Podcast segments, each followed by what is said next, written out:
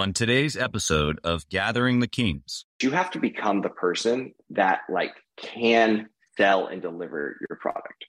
Sure. What I mean is if you're delivering a good experience, like you're not going out and getting drunk every night. You're not lying, you're not cheating, you're not doing X, Y, and Z. And people are like, well, you know, that it, it makes a lot of people uncomfortable. But when I stopped being the person that it's almost like you almost have to be able to deserve to be able to sell it. Like right. you don't, a lot of people think they just come into a place and they just deserve to be able to sell something. Like the people that sell Ferraris, they, they didn't, they didn't show up on the Ferrari lot and start selling Ferraris. Right. The same goes in business. Like you don't deserve to sell something until you at your core have become the person that can sell and deliver that product or experience. And when you become that person, your ability to sell becomes drastically easier.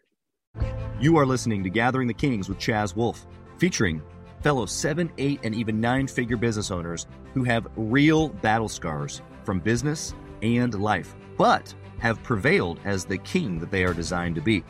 We welcome high performing entrepreneurs to the stage in order to reveal the real of the real on what it takes to build a successful business today. We dissect the good and bad decisions they've made along the way that give a true and accurate picture of the journey of success and how you too can get there. Through this dialogue, you will learn the value of growing your network and surrounding yourself with power players and kings like today's guest. Grab your pen and notebook because we're about to dive in.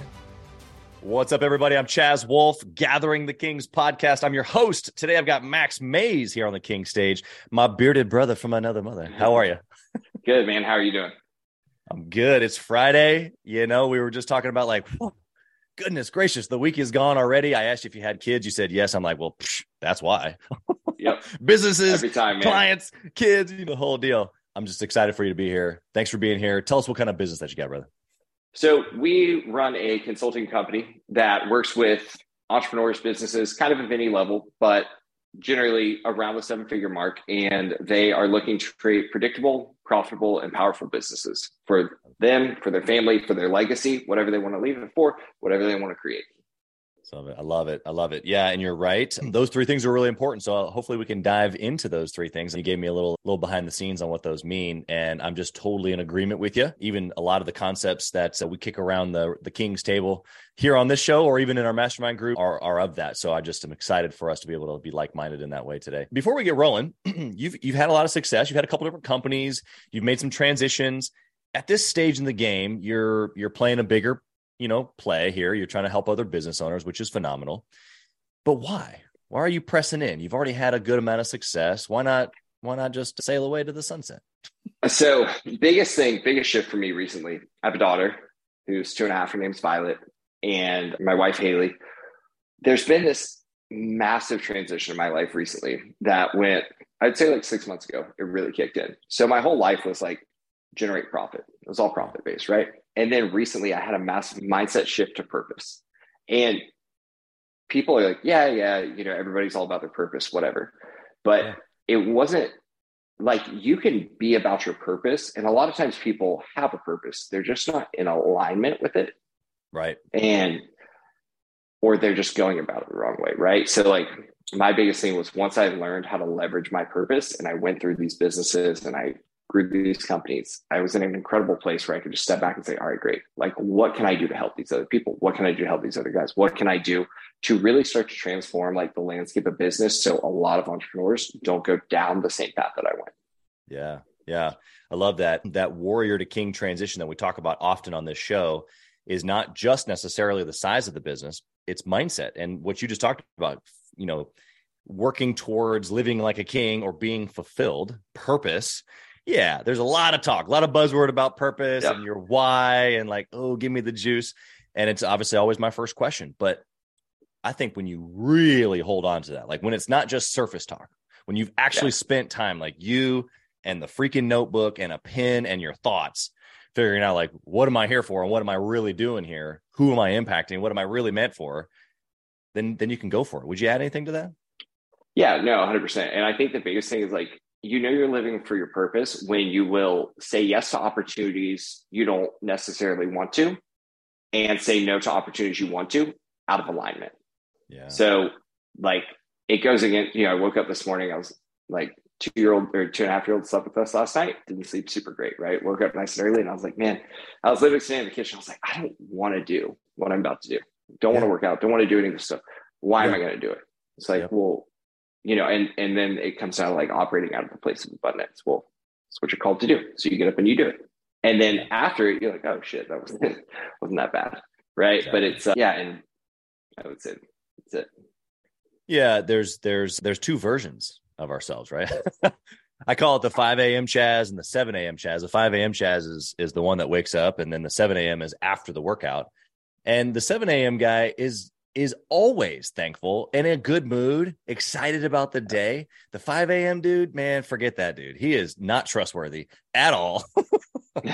you just can't believe him. You can't trust him, can't yeah. believe him. You got to quiet that guy down and just freaking kick him into gear. So I, I I can I can relate to that. I think that most listeners can too, whether it's working out or getting up, you know, to just get to a job site or get to a sales call or whatever it is, or to a leadership meeting. I think all those yeah. things we we just do out of obligation because hey, look, man, this is what we're called to. Yeah. Love that perspective. Let's go to your journey, man. I want to know how'd you get started? Like before, like back, back, you know, your first business, you entrepreneurialism. How did it all start? Yeah, so I started out in law school. Well, I went went to college, graduated college with an economics degree. Went to law okay. school, did my first year. Absolutely hated it. Um, absolutely, and it was funny. So while I was in law school, I was running a business creating like clothing for athletic guys. Interesting. Um, okay. Yeah, got a lot of like and that was kind of where it all started. Like, so I learned how to build websites, learned how to run e-commerce, learned how to market, learned how to build an audience on Instagram. Did the whole deal through that, right? And in law school, like I had it during the last like few months. I kind of had to make a decision: like, was I going to stay in law school or was I going to focus on the business? And yeah. obviously, I was like living with my parents. You know, going to law school was, and there's like a lot of pressure that was like, hey do this. So I shut the business down. After my first year of law school, was like, never want to do that again. Yeah. And had an opportunity. I was looking for a place to work out and had an opportunity to buy into a gym. Okay. So got into a gym, bought in 50 50, and then took it over. And when I took it over, he was like, it was like a weird gym. There was like, you know, three grand a month in revenue. The the rent on it was like 5,800. So it was like and what I didn't know was how much back he owed when I took it over, which just goes into doing more due diligence before you buy a company. But right. um, started getting into high ticket sales, turned it to a CrossFit gym, branded it. Everything's going well. Like start growing that, and it went. That was fun. I enjoyed it, but I was doing it to have a place to work out and yeah. train to try to train for CrossFit more so isn't that funny how guys like you and I will take something that we want to do as a hobby and we're like, no, no, yeah. no I can't just I can't just go there and work out. I got to own it and then like grow it. it. You know, like isn't that a terrible yeah, yeah. thing all the same time? it is, yeah. And then you're like, but you know, so it starts consuming your time. And I was like, but it, and then again, it's right. like trying to train. I, I, get like very intense on the things I do. So training, I was training. I wasn't just training like two hours a day. It was six hours a day. Um, it was like three two hour workouts, but I was training so much I had to take like naps in between wow. to be able to go train again. Yeah. I got a little glimpse into like that. And I love the training aspect, but what I wasn't doing was really taking care of the business side of it. So things that like, and it was really the first business I owned. So things that should have been red flags, like didn't hit me till they were too late. Yeah. And then it was too late. Ended up closing that down and got into construction. Worked for my wife's uncle on a crew of five guys doing remodels and like an hour away from where I lived, making like 15 bucks an hour. Yeah. So it was like from entrepreneur, loving what I was doing to like hating what I was doing every day. But I got good at it and went and worked for a guy as a project manager for about a year and a half and then opened up my own construction company, which I just ran until basically getting acquired by another company and uh, starting this consulting business. Wow. The the journey there I think is just so real. I want to get into some of those red flags here in a little bit, but just to know that obviously you took something from you know underwater to surviving to then closing it down again is a whole part of the journey and then you know the fact that you went from a retail gym to construction is is a whole nother conundrum. It's a whole nother brain function, I feel like. But at the same time, too, we talk about this in Gathering the Kings just because we've got so many different industries represented in the group. It's like at a certain level, there's it's just business, right? Like it's the same process. It's all the same mindset, especially, especially if you remove the X's and the O's of gym versus remodeling, then now we have to talk about business. You know what I mean? Yeah. And that's the, you know, from sales like to growing a business to like, you know, one of my biggest ways to grow. People hate referral marketing. I don't know why they think Facebook ads are going to save their life. They're not. Like, and if you're running Facebook ads and you're doing under a million, if you're doing under 10 grand a month in like profit, net profit, I tell people don't run a Facebook ad because you probably don't need it. And like you can refer, I grew my gym from zero, literally $300 to 1.3 million in my first nine months just through referral partners. Mm-hmm. And people are like, it like, it's so, you know, it wasn't through Facebook ads. It was through yeah. referrals. The second year I grew it through Facebook ads because I had like tapped out my referrals. Yeah. But I went from the guy that no one knew to doing luxury $5 million homes right. through that process. Yeah, exactly. Yeah, you're 100% right. Strategic partnerships can be the ultimate gasoline, especially for a guy who's even just trying to get to the seven figures. And in my opinion, like you said, even into the multiple seven figures, like the, the strategic partnerships really, I don't know if they ever tap out, but if you're local, then they possibly could. But I just think that they're the, the market penetration is like that's how you do it. And of course, you can get the awareness factor through ads and and a whole bunch of other tactical items, but super good information. I hope the listeners are paying attention. Before we move on from that, though, strategic partners, referrals, like just real quick on that, like how do you go about that? How do you think about maybe who would be a good strategic partner for me? Because you know our businesses are different. Maybe I'm in the trades, maybe I'm in retail, maybe I'm in you know high ticket sales, like whatever. How do I think about who a strategic partner could be for me? So a lot of people, and this is really funny because I just I'm actually getting ready to fire a salesperson over this, but going through referrals, people think that it's just networking. Networking without intention, right? It is not developing referrals. Like join 97 associations, good for you. You just spend a bunch of money on associations and you go and you're social and whatever. And the problem is like you don't see this much with introverts, but extroverts. Extroverts are the ones, and I'm I'm like whatever, right on the line from like a couple of the profile things that I've done, uh-huh. but right on the line, a little bit more on the extrovert side. And like the, really extroverted people will go to social things to be social. Yeah. And they'll make friends, but like that isn't necessarily the way to close sales. And I, you have to remember, like you're going to networking. So, and like I hear a lot of guys say, like, oh, I'm going to play golf right? Like big, like guys in insurance, got to play golf. Let's play golf with people. And I, hey, I get it. Like it gives you an excuse to get on the golf course. You're telling your wife, hey, developing networking relationships. But then what you have to do is you have to start tracking those metrics. Like how, like, so I have a scorecard for my salespeople. How many meetings did you have last week? How many were referred from the associations you joined? Or how many sales were referred from the associations you joined? And how many sales did you close? Because if you're doing, I don't do a hundred a week. I don't care. Yeah. I'd rather you do one a week and get a sale a week than do a hundred a week and get none a week. Right. So like the way that that's kind of a aside, but when you really start to look at your network marketing people, you want to start to understand like who has a complementary business that not only not can just provide value to you, but who can you provide so much value to? to they have to refer. So yeah mine was interior designers as a contractor. Like yeah. you're an interior designer, you charge 150 bucks an hour. It takes 10 hours to design an interior remodel, right? So you're 1500 bucks. Now you're designing homes that are really nice. And traditionally, what I found is a lot of interior designs, interior designers also like nice things, yeah. right? They want to drive the Mercedes, they want to live in a nice house. Right. So you're spending, you know, you get 1500 bucks for a client for a remodel for 10 hours of design It's not very much. That's not really, you got to have a shit ton of clients to make some money. Yeah. And then, you know, they'll sell the furniture and they'll make money on the furniture. That doesn't come to the end of the project. And then you're like, the interior designer is like the go to resource for the homeowner throughout the whole thing. It's a little chaotic for them. So what I said was refer me as a contractor. I'll deliver a good experience to you, the interior designer. I'll give you 5% of the gross. And like, and I'll, you know, I'll do this great experience, deliver it so you can trust me. And then you and I are a team versus you and the homeowner versus me.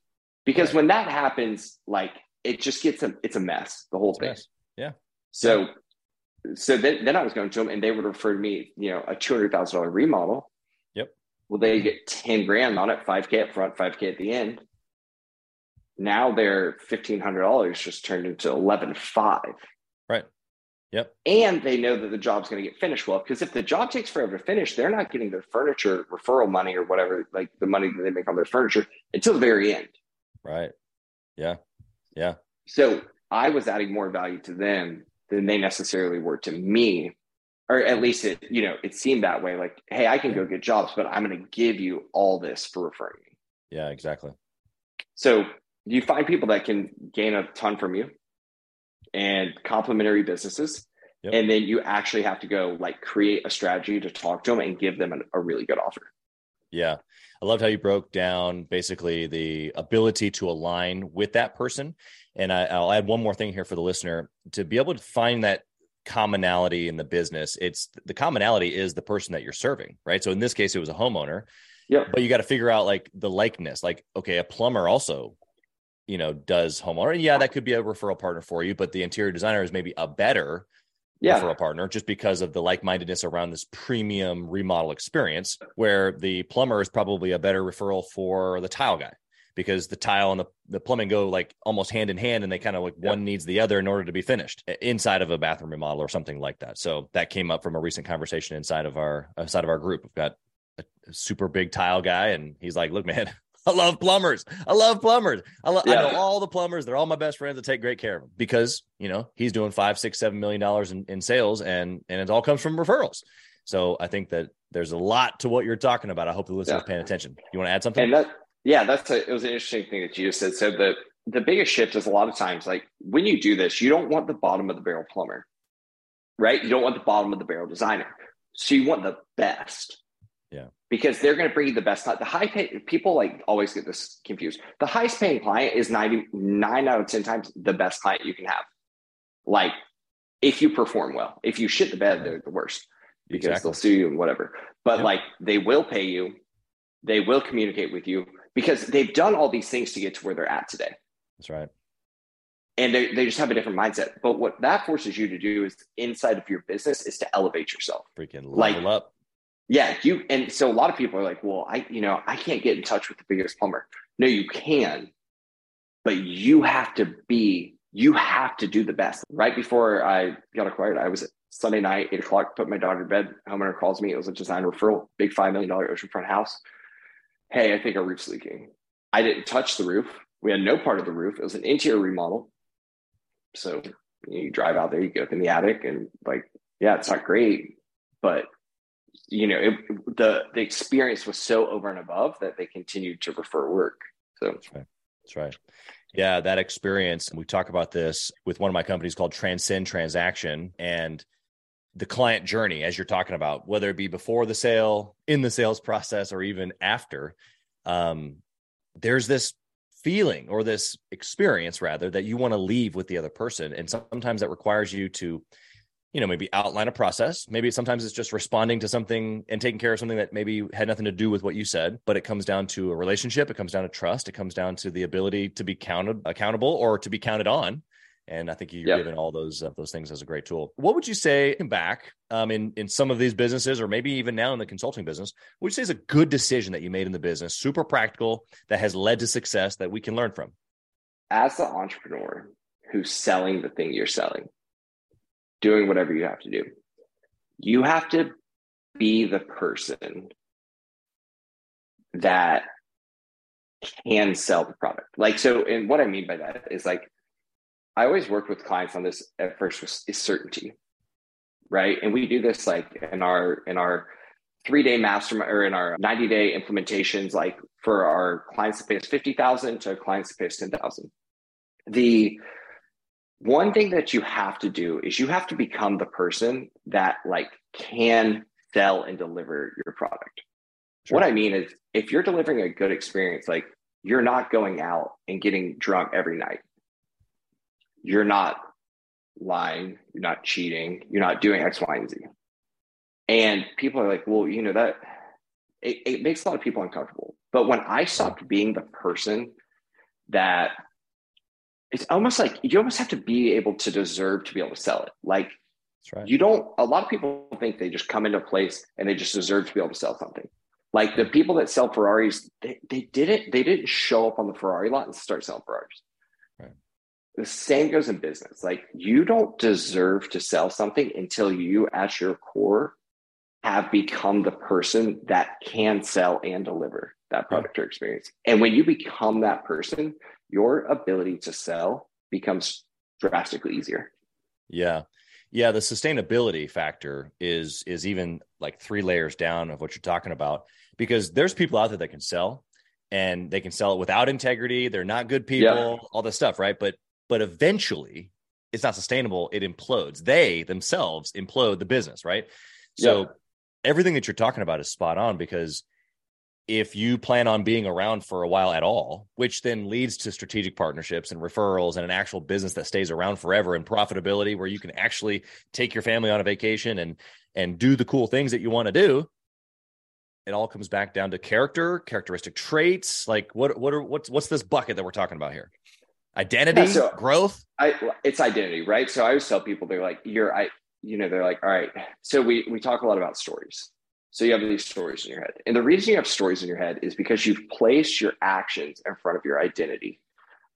So if you have like, you know, people talk about imposter syndrome or they talk about um, not being good enough, or they talk about maybe, you know, maybe they're kind of like insecure about leading their people. That's a good one. Like if you're insecure about leading your people, it's probably because your action precedes your identity. So you, you your action is leading people. You're trying to lead people your identity is not a leader. Mm. Right. And then so you have a disconnect. And so the result is over here, right? So you have identity, you have action, identity, result. And there's not like it's it's not lining up. So you have this fraction of a story in your mind and you say, "Hey, look, I'm not good enough." Or I'm not worthy enough.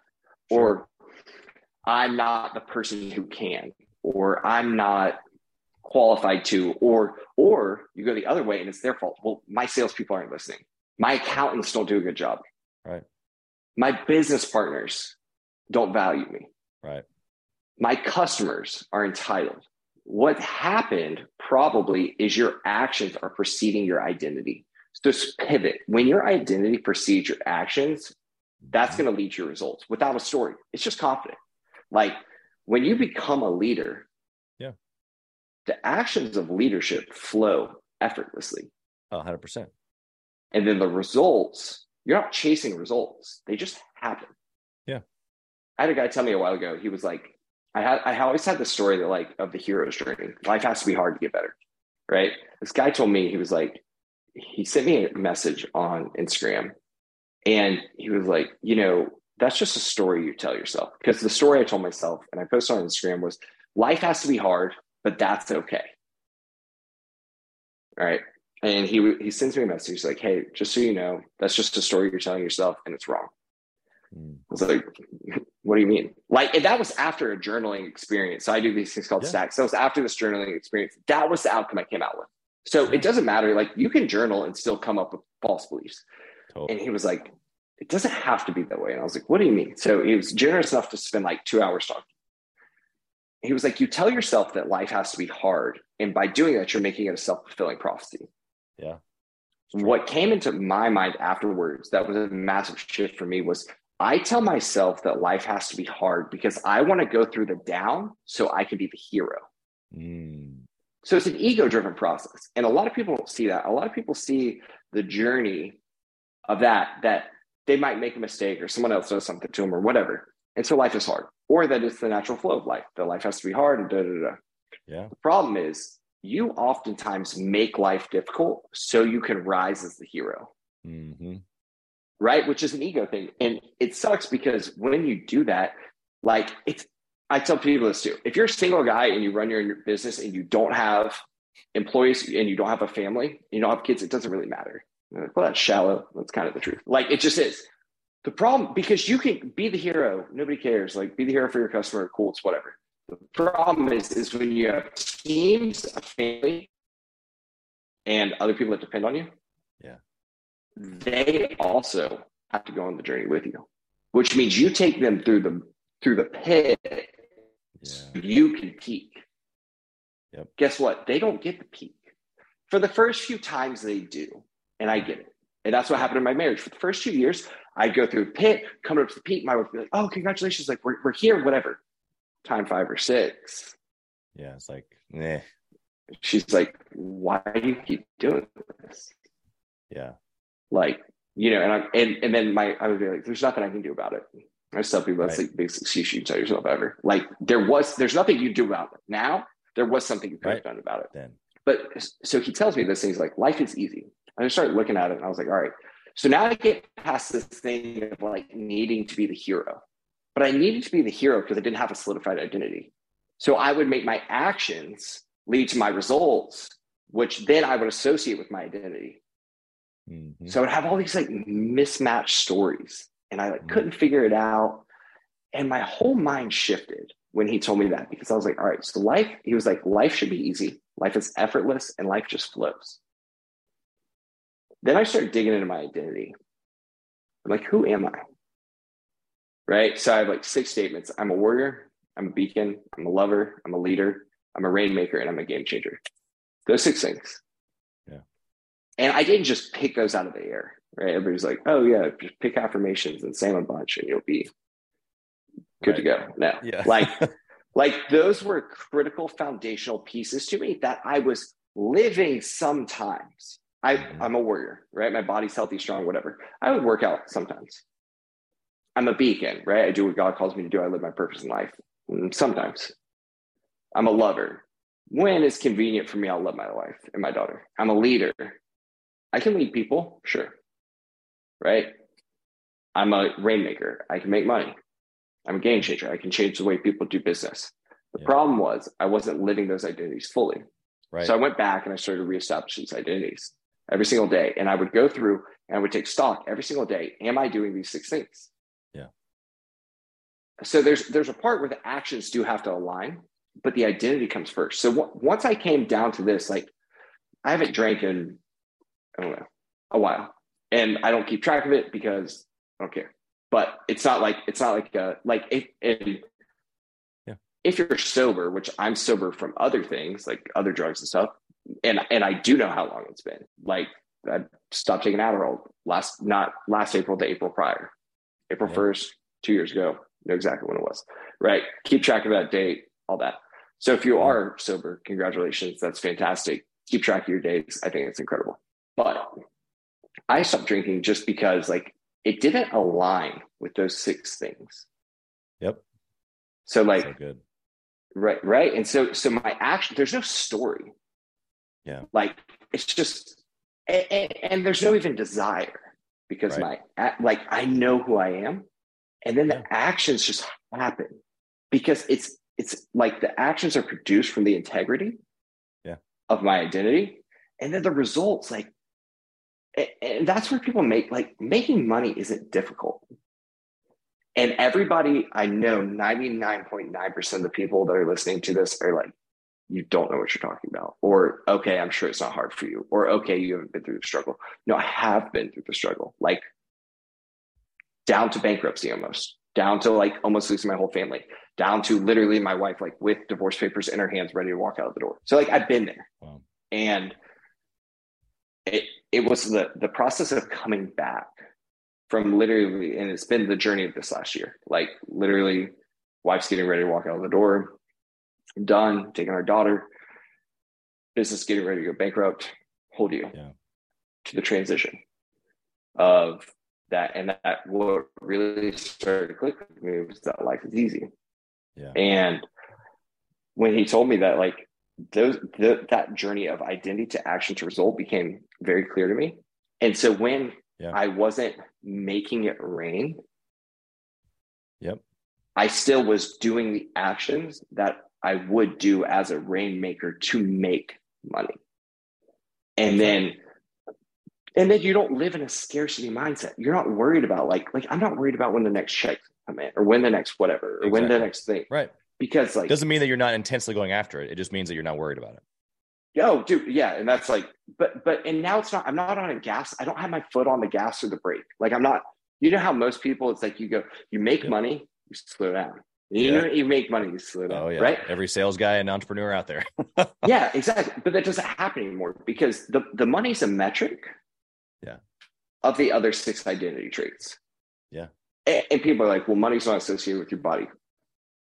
First of all, oh, that's hundred percent. Yeah, like if there's literally anybody out there, there's literally a study that was done on used car salespeople. The better you dress, the more in shape you are. The more it's called a halo effect. The more somebody automatically trusts you, and the more they trust you, they assign the all the good qualities of trust to all your other things. So they're going to trust you about your car recommendations. They're going to give you less objections. They're going to do X, Y, and Z. Stay in shape. Like, get off the couch, do your work, whatever. But that shift, understanding that life is easy yeah. when you live from a place of identity, it's the mm-hmm. biggest shift I think entrepreneurs need to take so they aren't spending their chaos, sending their family, sending their clients yeah. just into turmoil so they can have the feel good experience of being the hero. Yeah. Yeah, you're 100% right. I, I think probably the majority of entrepreneurs fit into that category of needing to be the hero, whether they're ready to admit it or not. I found myself following you in your journey. Like, oh man, yep, I've been right there. Oh, yep, I've been there too. And wow, we did it again and yep. again and again. One thing I want to share real quick. I don't I don't share a bunch here about myself on these shows, but one thing that you said that has really stuck out to me, and it hasn't I haven't shared this with really hardly anybody ever, let alone on the show publicly.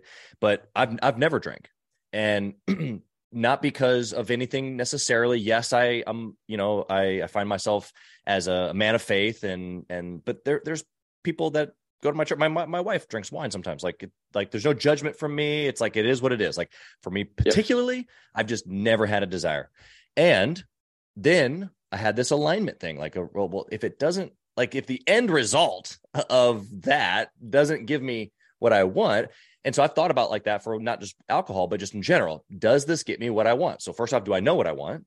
Yep. If I know what I want clearly, then this action either helps me or it doesn't. If it doesn't, I don't do it. Plain and simple. If it does, I do it. Easy enough. Yep.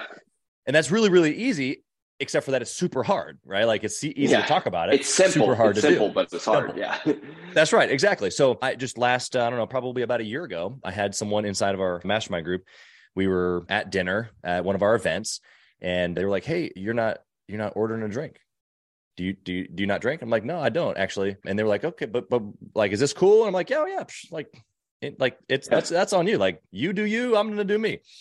And and then you know five five or six minutes later, it's like, "Well, why?" You know, yeah. Why why aren't you doing it? So I kind of shared the same thing here. I'm just like, you know, at the end result, like, I don't know if it really aligns with what I'm looking for and and the the his wife was like you know that reminds me of a proverb proverb 31 where it talks about basically the king can't it shouldn't he shouldn't take strong drink because he has he has decisions to make weighty decisions yeah. for the entire kingdom and uh, that hit me i never i mean obviously i've read the verse i've read the bible but i didn't i didn't like have that in my brain as like this thing that i lived by except for that i did it was the identity of like this is what i want this is what i'm going after and then on top of that for it to say you know strong drink isn't for kings. It was like, oh man, like I've already identified yeah. that the king is my identity, bro. Like, come on. So very much like you, I just think that the listener should take like honestly, they should just pause and go back five minutes and listen to everything you just said again because it's it's just straight gold. So thank you for sharing that. Yeah. I do want to go into some of those red flags, some of those bad decisions. Maybe top one that you did. I mean, you had a couple businesses. You know, what was one thing that you did? Just just like don't do this. So top note, like number one, and so are you familiar with Culture Index? Yeah, oh yeah, I use it. Okay, so so do I. And if you're not listening, or if you you know if you have a company that has more than four employees and you're looking to like spend a little money on a tool that's just like out of this world incredible, yep. Buy Culture Index. Yep. Like it'll change your life. And Pete, I I know Disc. I love Disc. Disc is yep. great. So are the so is the Enneagram. So it's like the 90s. I'm like probably taking them all. Yep. Strength fight. CI is just another level. yeah. But CI, it, it's different. Like, and yep. when you start to take it, it changed like it changed the way that I operate. So biggest thing that I would say is like, and it can go two ways. One is know your numbers.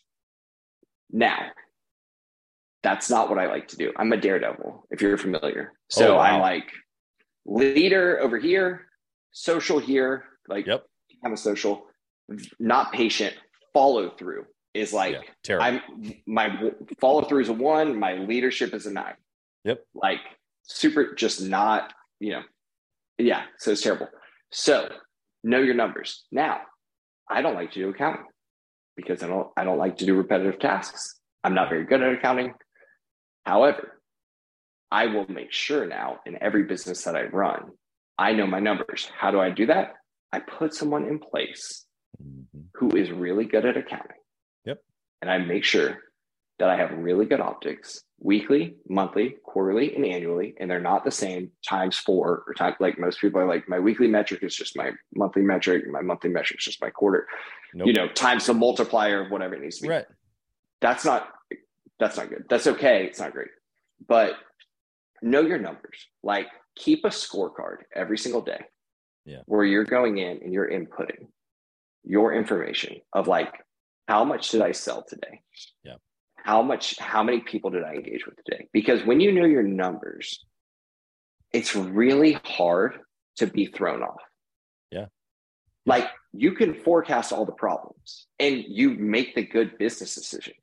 Right. So if you don't want to know your numbers, hire someone who can tell you your numbers, Yep. Exactly. like that you can trust. And it doesn't need to be an accountant. If you're a guy like me, you probably want a COO. Yep. If you're a guy that's a COO, you probably want a guy like me. Like find that balance of the because he doesn't have to be an accountant, the COO, but he's gonna want to learn more about it than you do. Totally.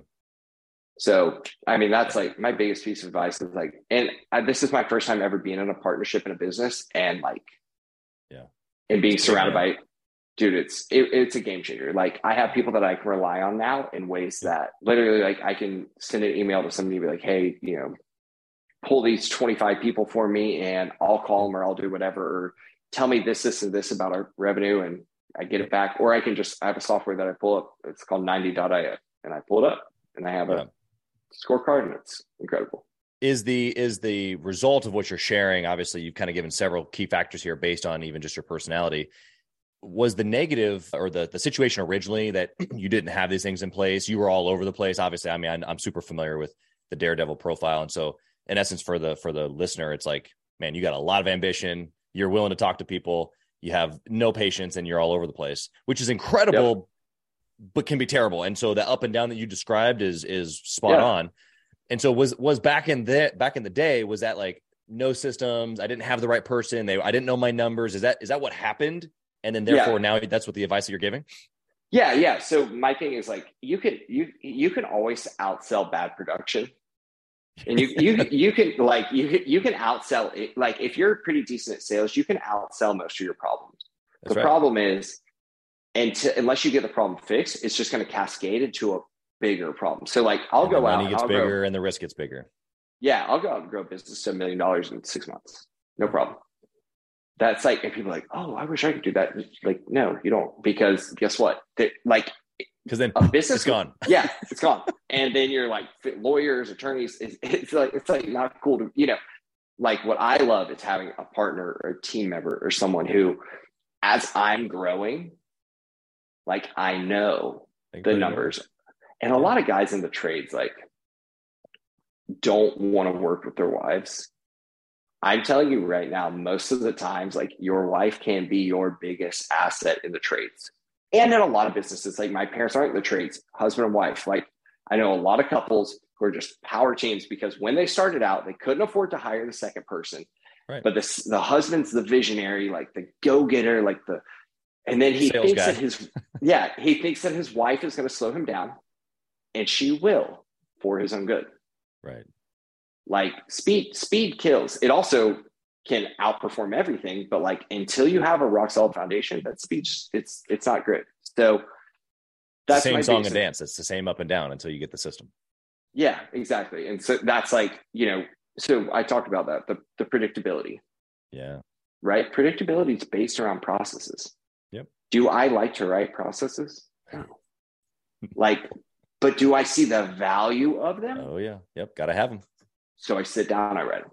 Yep. And like, and, and then, you know, and then as a leader, I have to follow them, which That's again, my profile, not great. I don't love doing it. But like I'm a leader. What does the leader do? Leader does what he says he's going to lead from the front. That's right. So I do what I say I'm going to do. And if I write a process for other people to follow, I'm going to follow the process. Yeah. Yeah, it's so good, man. You're you're weaving in really just integrity and and even maybe your faith, but just all these like deeper concepts of identity, really even into the the practicality of getting your numbers and and uh, having even maybe your spouse involved. Like all those things are practical, but then you're given just the the deeper level as well. Um, just just because you gave me yours, I'm a I'm an architect, but I'm a like a like almost oh, nice. a ten spread, like a okay. to a to C is is almost an entire graph. And so there's a lot of there's a lot of things, a lot of projects, and a lot of stuff happening all at once, and we're going very fast. And oh, yep. oh, by the way, it needs to be perfect. Yep. So there's uh, a the That's people that are around me, they say Chaz has a high standard, moves really fast, and likes to do new things all the time. Yeah, which is very very awesome and difficult all in the same time. Yeah. You know? So just and that's I, no, I love architects. I love I love working with architects. They're yeah, it's it's a great profile, and that's how my I'm like the ten spread same with the same deal, okay. and it's just like so. It's, I'm literally one for my D, my follow through. It, it, just so you know that like I'm literally, if you understand culture index, I am. If you took a room of a thousand people, out of those thousand people, I have the point zero zero one percent. I, I I'm like extremity the lowest with follow through. Yeah. So people, if you think you're not good at follow through, like you you haven't met me. Yeah. But exactly. You got them beat. Yeah, because I do what I say I'm going to do. Yep. Like usually I'm more of like the trailblazer, so I like hook that D back a little bit, just because yep. you have to. Like you you, you can't you not pay attention. Yeah. Until you have someone who else, and then you can be all vision and super fun. But yeah, it's super high level leverage that we're talking about here. And and for the listener, you know, because because I'm associated with Culture Index, have been for many years, you know, and we've probably done some similar trainings and stuff. But I implement all this stuff with with a lot of my clients as well. I'm as I'm sure you do. So if yeah. you're listening right now, you have no idea what we're talking about, send me an email to cw at chazwolfe.com or you can just DM us on social media. There's going to be a link probably in the in the show notes. I'm sure that my editor put it there, and and we can get with you on this culture index stuff. It, it's a game changer. Whether that's really Max or myself helping you, I'm sure Max would be willing to help because I'm sure it yeah. plays into his consulting play as well. But it, it it's it it's another level. There's even guys in my mastermind group that have been around me for a year plus just even recently i gotten with them a couple of times with with a few of their team members. And it's like man i know this person but you don't really i mean i know this person because i can see their graph. And i can yeah. tell you exactly who they are. And when i can when i can do that or when you know the information then you can make decisions based on the things that need to happen inside of the business. So we may have just gone over just like way over your head, or maybe you're tracking with us either way. I'm sure either myself or Max would like to help you in this regard. So just just connect with us regarding the culture index and and we can help you out with that. I want to go to our speed round real quick here. The first one around KPIs, which you've already des- described that numbers and KPIs is like not even in your realm, but you have to be. So what's that one thing that you would track if you could only pick one thing? What area of business? Anything? The whole deal. I'm trying to complicate the whole thing for you. Man, if I could only track one thing, I mean, for me, like my favorite obviously is revenue. It's not the most helpful. Yeah, I, I mean, I would I would say NOI, right? So net operating income. Like yeah. most business owners overspend right out of the gate, start making some money, start loving it, start like bringing it in, loving it. You know, you go out buy a nice car, or you get a little bit, you take your foot off the gas. But like at the end of the day, if you know your net operating income, like your net net net, then you know as a business owner how much you can actually take without hurting the business. And I don't like take it down to zero. Take like take all the money on the it. It doesn't matter. The problems occur when you take past that. Mm-hmm. Like I don't recommend taking down to zero, obviously, because you don't have any money to hedge for protection. Yeah. But yeah, no retention. Like, yeah, if you don't know your net net net with like 100% accuracy, you're you you're going to struggle because yeah. you will you will over like you'll over distribute to yourself. I've seen like maybe one guy who in his profile tech expert. He's like like those are the only guys that don't overspend. They're just like you know they're very very conservative. Or you could be like incredibly conservative and you're like hedging all this money. And if you're very conservative, you probably know your net operating income, and you're hedging all this money, and your business is going to grow exponentially slower. Yeah. So you need to know, like, you need to know that net Hundred percent. I think that even just the way you described it, I've had a lot of guys mention cash flow, net profit. It's been said, you know, a hundred different ways. But your picture there of not not only knowing the number, but then knowing how to operate with it yeah. is it, you can't have a burn rate bigger than your than bigger than your flow. Like yeah, it's not going to last very long.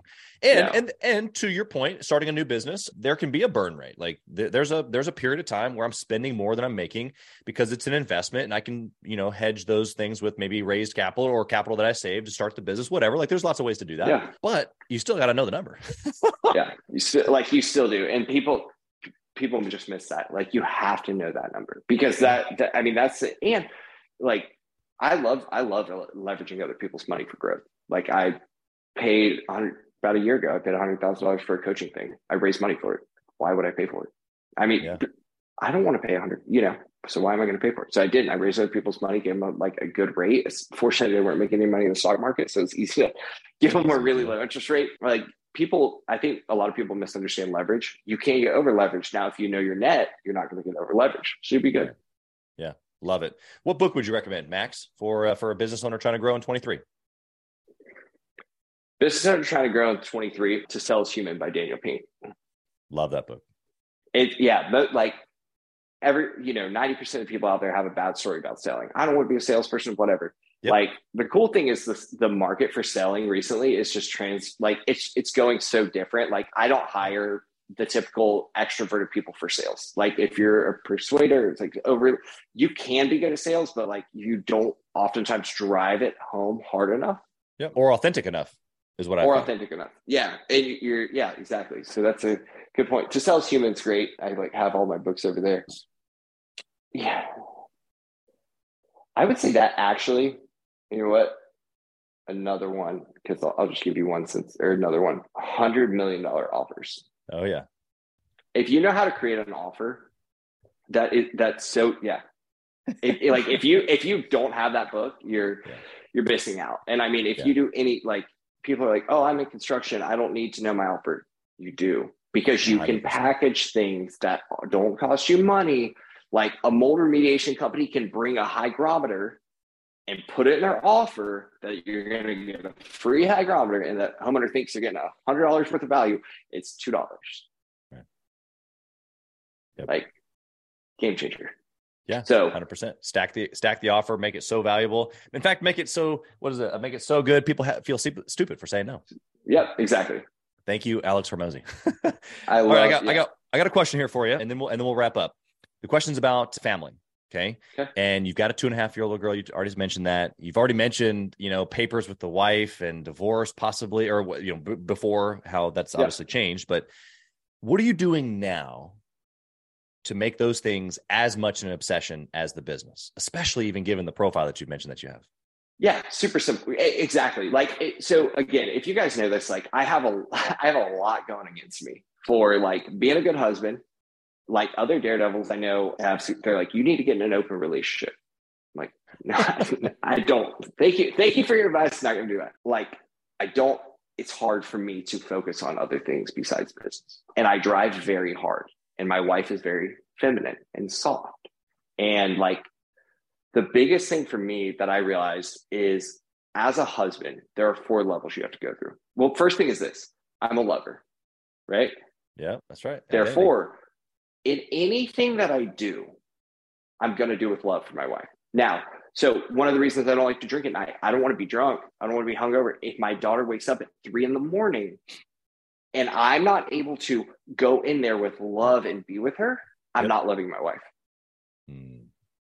And or, your, or your, daughter, but but the or my daughter behind the scenes is your wife. Yeah, yeah, and so that's the the biggest thing is like you, I, you as a husband are 100% responsible for how your wife shows up. I love that. People are like, my wife is distant. It's your fault. My wife is spending all my money. It's your fault. My wife and I don't have sex. It's your fault. And, you know, my wife is sharp with me in front of our kids. still your fault. Like when you show up as a man and you lead and love your wife, you create an, you create like if you're the earth, you're the, you're the foundation. She can be the weather. And that's what she wants to be. She wants to be the storm. She wants to be turbulent. and you have to accept that. You have it, not accept it, you love it. Mm-hmm. Like I love that about my wife because that femininity is what opens her up to just flourishing into this like beautiful dynamic person that you that you get to meet. Yeah. So as husbands, there's four foundations you have to get to to be a good husband. The first is stability. If you aren't providing stability, your wife will not trust you. Yeah. And you as a daredevil know this more than anybody, I bet. A hundred percent. Stability daredevil. Yeah, to, to, like it, they're literally it's like black and white. Like that. Yeah. So and I'm so comfortable outside of stability because I, I I know I can bet on myself right to overcome. figure it out. But that's not fair to her. That's right. So stability. The next thing is peace. If you don't have peace, like if you give financial stability is great. The next thing you have to give them is peace. How do you give them peace? You love them with everything you have, right? And, and, you give them that, like, you don't come in like all stormy, all emotional. like, right. you come, not saying you're just hide it all. No, like, you give them peace that, yeah, that things are going to be okay. Yep. The next thing is love because people think that like love is foundation like if you you can love somebody really hard and like if you don't have stability yeah it's gonna like that love's gonna get fractured really quickly. Mm-hmm. yeah. Uh, so peace or stability peace then love. Anything and everything you do you do it out of love.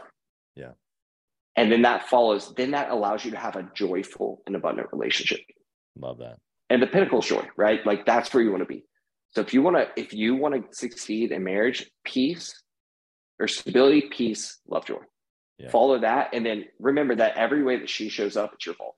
And you know, do it over a long period of time, and you'll see this massive paradigm shift in you and your wife, and it'll be incredible. Yeah. Yeah, wow, so good. I hope that the listener is paying attention and goes back and listens because I think, you know, a big reason why I started asking this question here on the show is because I think a lot of entrepreneurs have this this wrestle family marriage business and and then there's all people talking about balance and i think that that's just psh, forget that we just got to go in all of these directions all at once which uh, you know speaks to your heart of, of living outside of stability but even inside of that you can still have structure the confines that you just gave to us are incredible so thank you for sharing that i got one last question here for you max i want to know if you could whisper in the younger max's ear what would you say probably you're worthy that was the biggest thing for me, right? Like you are worthy. And like if you understand that you're worthy, you understand that you can have an abundant life. Yeah. It's like this, you know, and that, that was such a big thing for me to struggle with for so long was I didn't understand that worthiness piece. Yeah. Yeah. That's good, man. You've given us you've given us a lot to think about.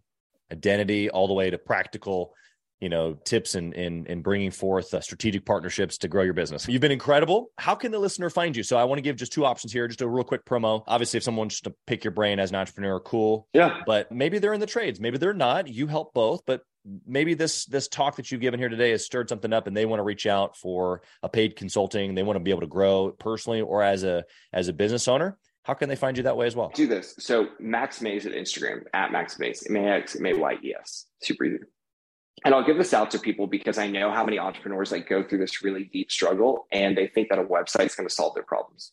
Sure. You can literally text me at 904 553 6900. Hit me up with any of your problems, any of your concerns, any of your questions, and I'll, however I can help, I'll be there. Love it. Yeah, we'll put both of those, you know, the number and also the Instagram in the show notes. But as the listener, don't be that guy that just listens be the guy that yeah. takes action, take Max up on his offer. And uh, Max, we just, you just be incredible, man. Like, I, I, think we could, guys like you and I, we could probably just talk for hours and hours. And, uh, and now knowing your profile, I know that you don't have a schedule. No, I'm just kidding. I know, right? Yeah, we yeah. just keep going and going and going. I'm the one that's looking like, oh, geez, the time I got to go. I got, you know. You've been incredible. Thank you. Blessings on your family, your little girl, your wife, your business, all the all the things, man. I just appreciate you being here and dropping so much value on us today. Absolutely. Look forward to it. Thanks, man. Thank you for listening to Gathering the Kings today. I hope that you were able to pull out a few nuggets to go apply into your business right away. More importantly, though, I hope that you're realizing that it takes more to be successful than just being by yourself, doing it all on your own, carrying the weight all by yourself.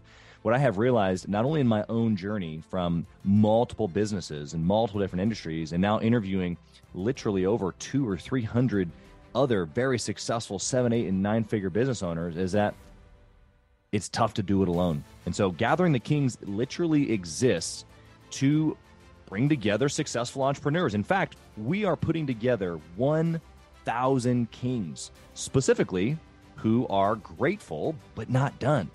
We're intentionally assembling kings who fight tooth and nail for their business, family, and communities. And here's what we believe that in the pursuit of excellence in those areas, that it ignites within us the responsibility to govern power and forge a lasting legacy. So if that relates and, and resonates with you, and you know that you need people around you, sharp, qualified, other very successful business owners, I want you to go to gatheringthekings.com.